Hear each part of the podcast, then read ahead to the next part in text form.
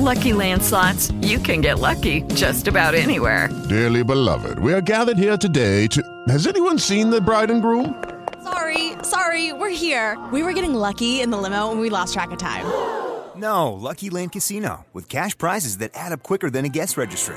In that case, I pronounce you lucky. Play for free at LuckyLandSlots.com. Daily bonuses are waiting. No purchase necessary. Void where prohibited by law. 18 plus. Terms and conditions apply. See website for details. Hello, it is Ryan, and I was on a flight the other day playing one of my favorite social spin slot games on ChumbaCasino.com. I looked over the person sitting next to me, and you know what they were doing? They were also playing Chumba Casino. Coincidence? I think not. Everybody's loving having fun with it. Chumba Casino is home to hundreds of casino-style games that you can play for free anytime, anywhere even at 30,000 feet. So sign up now at ChumbaCasino.com to claim your free welcome bonus. That's ChumbaCasino.com and live the Chumba life. No purchase necessary. VGW. Void were prohibited by law. See terms and conditions. 18 plus. My little pony, my little pony.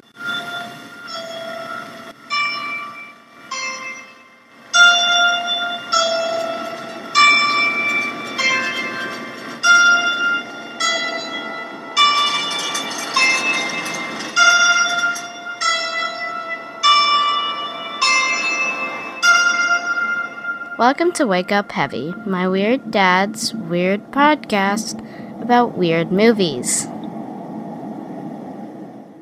Hello, and welcome back to Wake Up Heavy Recollections of Horror. This is Mark Begley, your host, and I am throwing together a quick, hopefully quick, bonus episode on the Berberian Sound Studio, Peter Strickland's film from 2012 which I was inspired to do because of the Suspiria episode yesterday. And this is a movie that I have discussed in passing in numerous episodes previously, and always had a mind to do one of my shorter half hour or so episodes on it at some point. And going through the the Suspiria episode during editing and, and adding some stuff on the end there, it kept popping up.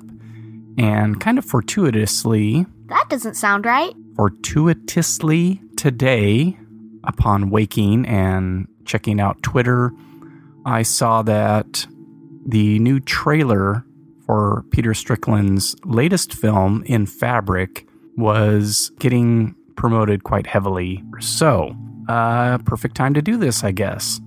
It's kind of hard for me to believe that it's been probably about five years now since the first time I watched this film.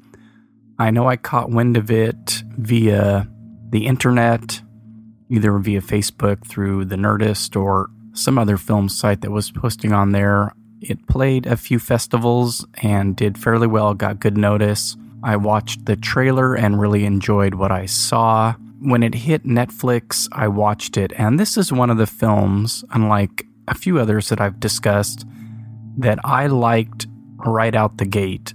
This hits my movie wheelhouse in a number of different ways.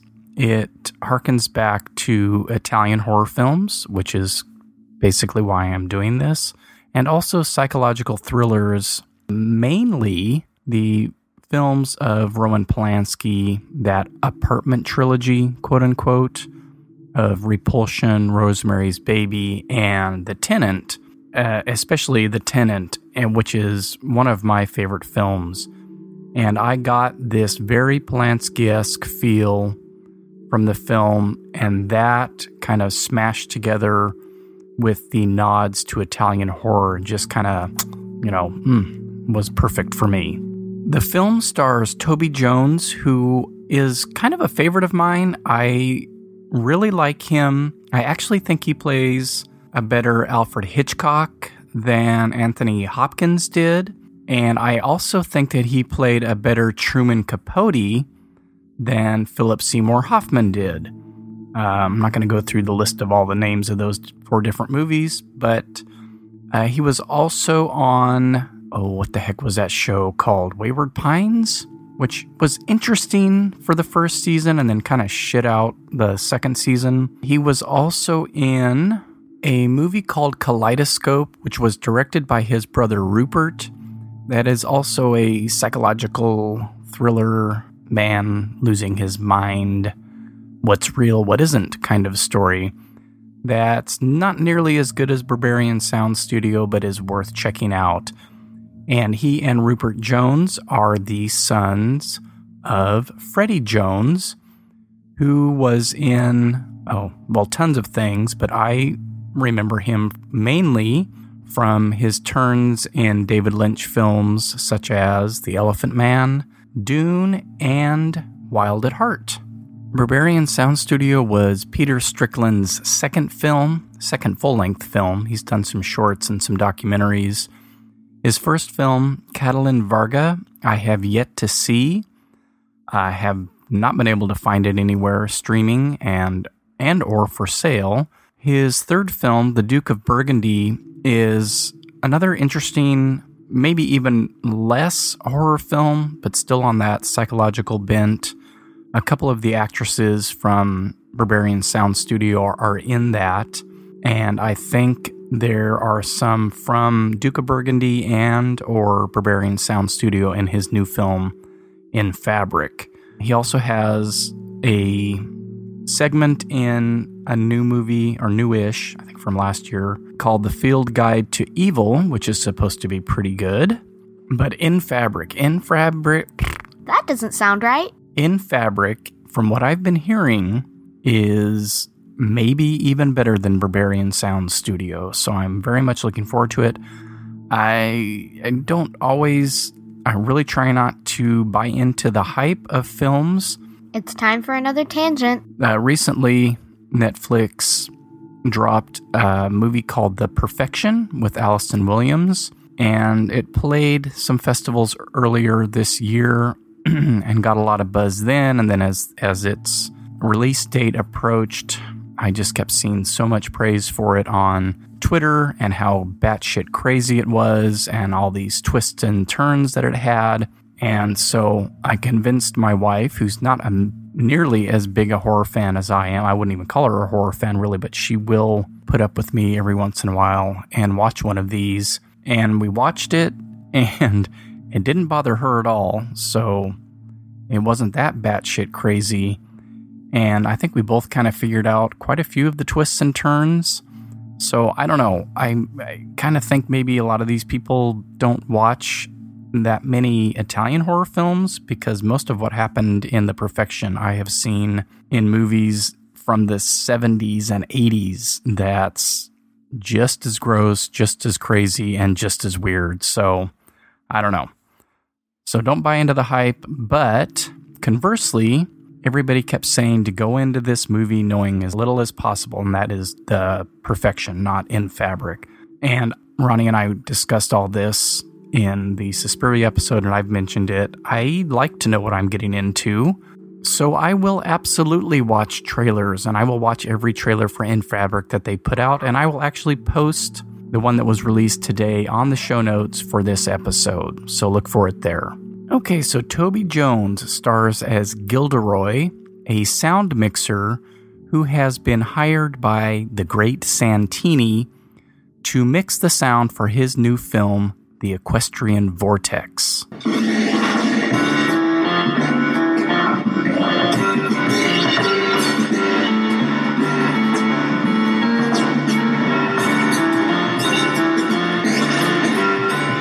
Upon arrival, Gilderoy is met with dismissiveness or outright rudeness by nearly everyone there, and he is surprised to find out that the movie he is working on is a violent horror film. I didn't quite know I'd be working on this sort of film. Now, I mentioned in the Suspiria episode that I believed that the movie within a movie that Gilderoy is mixing the sound for takes place in a convent, and it actually takes place in a riding school, uh, thus the equestrian vortex. Uh, but, you know, I had to laugh at a lot of the dialogue that's being redubbed here. And we don't see any. This is the great thing about this movie. We don't get the images of the film, which, for one thing, makes sense for a low budget movie to not have to go out and shoot this fake footage for the film, but it just also leads to the confusing nature of it, and all you get is the dialogue that the actresses are dubbing in post production. And it's brutal, brutal stuff. And it would appear that what's on screen is very gory.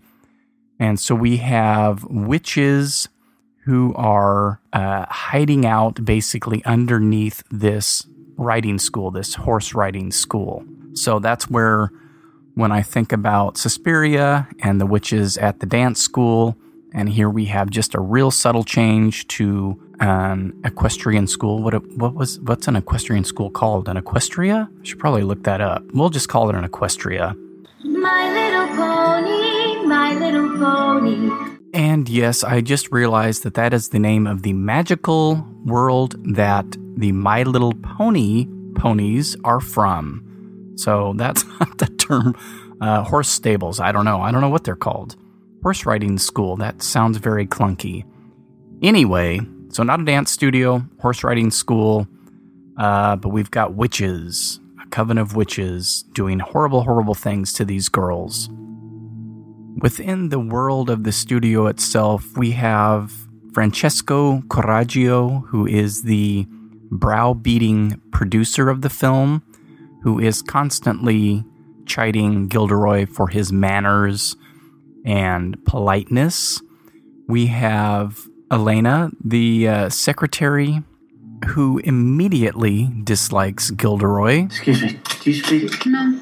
There's Massimo e Massimo, the twin, I think, Foley artists who are nonverbal and proceed to stab, hack, and slash at melons and squashes and all other sorts of vegetables to obtain the sounds of people being stabbed in the film.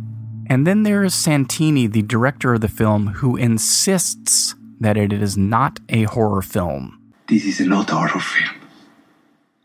This is a Santini film.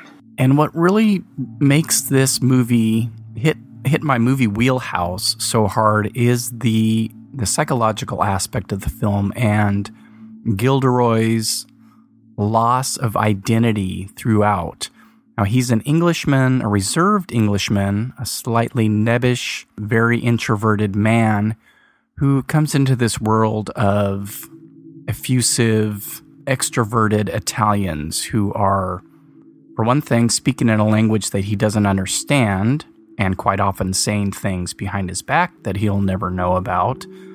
Uh, but they're also just more expressive. Uh, like I said, the the producer is constantly berating him for not being polite, for not asking about things before doing them. He is rude to the actresses that are doing this post production dubbing, and they're kind of a, a film family. They know each other. It's apparent that they've worked with each other in the past. And so he is the ultimate outsider. He's in a, an unfamiliar country. He is surrounded by language he doesn't understand. He's working on a movie that he'd rather not be working on as far as the content goes. So throughout the film, we have these ideas or images or motifs that keep being repeated that go toward his state of mind. And one of those are letters from his mom back in England, and this whole scenario of these birds um, that are nesting and have laid eggs called chiffchaffs. Now, I had to look that up to see what kind of bird. I think it's just a little kind of robin, uh, native to the part of England that he's from, and how excited she is to see them hatch. And by the end of the movie, um, the fate of the Chiffchaffs has come to a horrible end. Uh, we have this whole deal with his plane receipt, his ticket receipt for his flight over that he is trying to get reimbursed for. And it's one of those little frustrations that ends up kind of pushing him over the edge. And it makes me think of a Bukowski poem called The Shoelace, where you know, it's not the big things in life that drive people mad. It's it's the broken shoelace. Like that's the final straw. And so he's constantly being pushed from person to person to handle this problem of his reimbursement.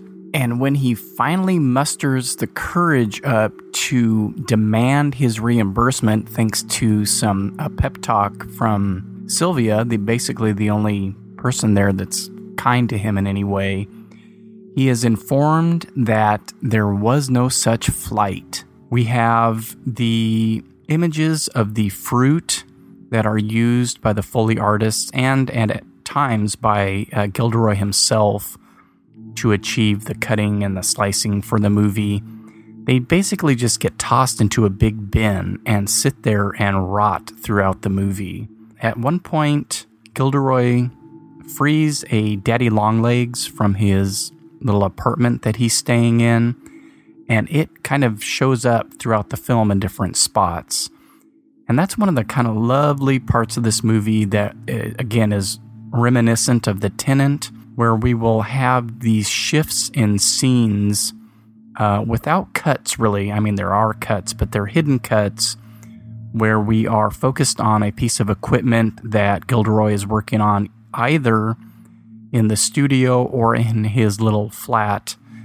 And then we pull back to a wider shot and he's in the other location. So either either way, from studio to apartment or from apartment to studio, and that line gets blurred throughout the movie. There's no real definite space for him to be in, or the space is indefinite to him because there's studio equipment everywhere. And when he's at home or at the flat reading these letters from his mom, he's actually playing tapes of sounds that he has recorded back home. And there's a whole list of those birds chirping, his mum's clock ticking to remind him of home. And the blurred lines between reality or reality of the movie and the movie within a movie are apparent at the beginning of the film after Gilderoy gets to Italy. And I'm not sure what, I'm sure it's supposed to be Rome. The credits come up, and they're not the credits for the film we're watching. They're credits for the movie that he is going to be mixing, The Equestrian Vortex, which is kind of a ballsy move for Strickland because I remember thinking the first time I watched it that it would confuse people as to wait a minute, I thought I was watching a movie called Berberian Sound Studio with Toby Jones, and this is something else entirely. And I mean, you have to give your audience the benefit of the doubt, but I also know that if I got slightly confused by it, then there are going to be people that are going to shut it off thinking they're watching the wrong movie. Within those fake credits, the name of the band that performs the music is Hymenoptera. And I always think in the back of my head, oh, this must be a nod to Goblin. Maybe this is Latin for another kind of creature like that. But it's actually in reference to a species of wasps that lay their eggs in other hosts. So, again, there's this idea of hiding, like the witches are hiding in the horse riding school in Equestria. My little pony, my little pony. You know, I often see this described as a love letter to Giallo or Jolly. I think that's kind of a misnomer because, like Suspiria, this is not a Giallo. It's more of a supernatural horror film, and, and Giallo are generally murder mysteries. There's a masked killer who usually stabs or slices his victims. And Suspiria kind of has a masked killer at one point or another, but it's obviously about witches, which is supernatural. And so this is more along the lines and I think this is why I said I thought it took place in a convent. It makes me think of a really crazy movie called Alucarda, which is not Italian, but still from the 70s that is just batshit bonkers. Mom, don't don't look for that movie on Netflix. It's not there and you wouldn't want to watch it anyway. But yeah, the rest of you, if you're a horror nut and you haven't seen Alucarda, you need to check it out. It's wacky. The film that he is working on, it's just a small part of the movie. It lends, it, it could be something else, is I guess what I'm trying to verbalize here. It doesn't have to be a movie about witches, it could be something else. the main thing is his spiraling loss of identity. And that's where things like The Tenant come up, even something like Images that I did a brief episode on, where we have the main character losing or not not being able to hold on to what it is that makes them them. And for this character, Gilderoy, it's that reserved English character. You English. Always hiding. And by the end of the film, he has made that turn, much like Trelkovsky in The Tenant. He has become that thing that he has fought, has been fighting against the whole time. And as Ronnie and I discussed, and as I discussed later on, and kind of why this uh, movie came to mind while watching Suspiria, is that whole idea of these this post production dubbing. All of the sound is re recorded after the film has been shot. Dialogue, Foley, and Foley is, you know, background sounds. The music and everything else is re recorded afterward. They didn't record, and I I think part of this is the studios in Rome were surround they were just they were too noisy even within the studios themselves. I don't know if it was because of an airport or just maybe being in an industrial area. They typically didn't record sound because it was just too loud around where they were. Um, it also saves money to not record on set or on location. And if you're an audiophile, that is another aspect of the movie that just hit, you know, and I'm not necessarily an audiophile as I sit in front of this microphone and say that, but it's very fascinating. The mechanics of the recording, just all the shots of the uh, studio, the mixing board, the rolls of tape, the uh, recorders, the microphones, all that stuff is fascinating to me. So that's another kind of level. And most of the re recording we're shown is the actresses dubbing their lines or dubbing lines for other actresses. They might, might not even been the actresses in the film itself. But there's a couple notable points here. We have a voiceover actress come in and play the part of one of the witches. And then this wonderful guy known as the Goblin. And there's our nod to Suspiria. Okay, I'm going to go ahead and stop here. I wanted to keep this under a half an hour since it's really just a companion piece to the Suspiria episode. And I wanted to end with a little. This was something that I was going to save for the Scala episode that I was going to do for the Patreon page, which crapped out. I had started to do some research after the Eraserhead episode uh, because I talk about the Scala in that, and I've mentioned it in other points throughout the Wake Up Heavy episodes. And it's the cinema in London that I I went to probably the most while I was there and saw some really great movies including Eraserhead. So I was looking for stuff online and I came across an article that mentioned Peter Strickland. And I think this was around the time when maybe the first trailer or the first teaser came out for In Fabric, so it all kind of came together at one point. But in the article, he mentions he had seen Eraserhead at the Scala and that he saw it on Saturday, February 10th, 1990. He says, I'd seen the curious poster for the film in various magazines and started buying Time Out, which listed the film's screening at the Scala, he recalls. I knew nothing about the cinema or the film, but there was something alluring about that image of Jack Nance and the way his hair was backlit. I was 16 and it was my first trip to London on my own. And that is the date and the cinema where I saw Eraserhead in London.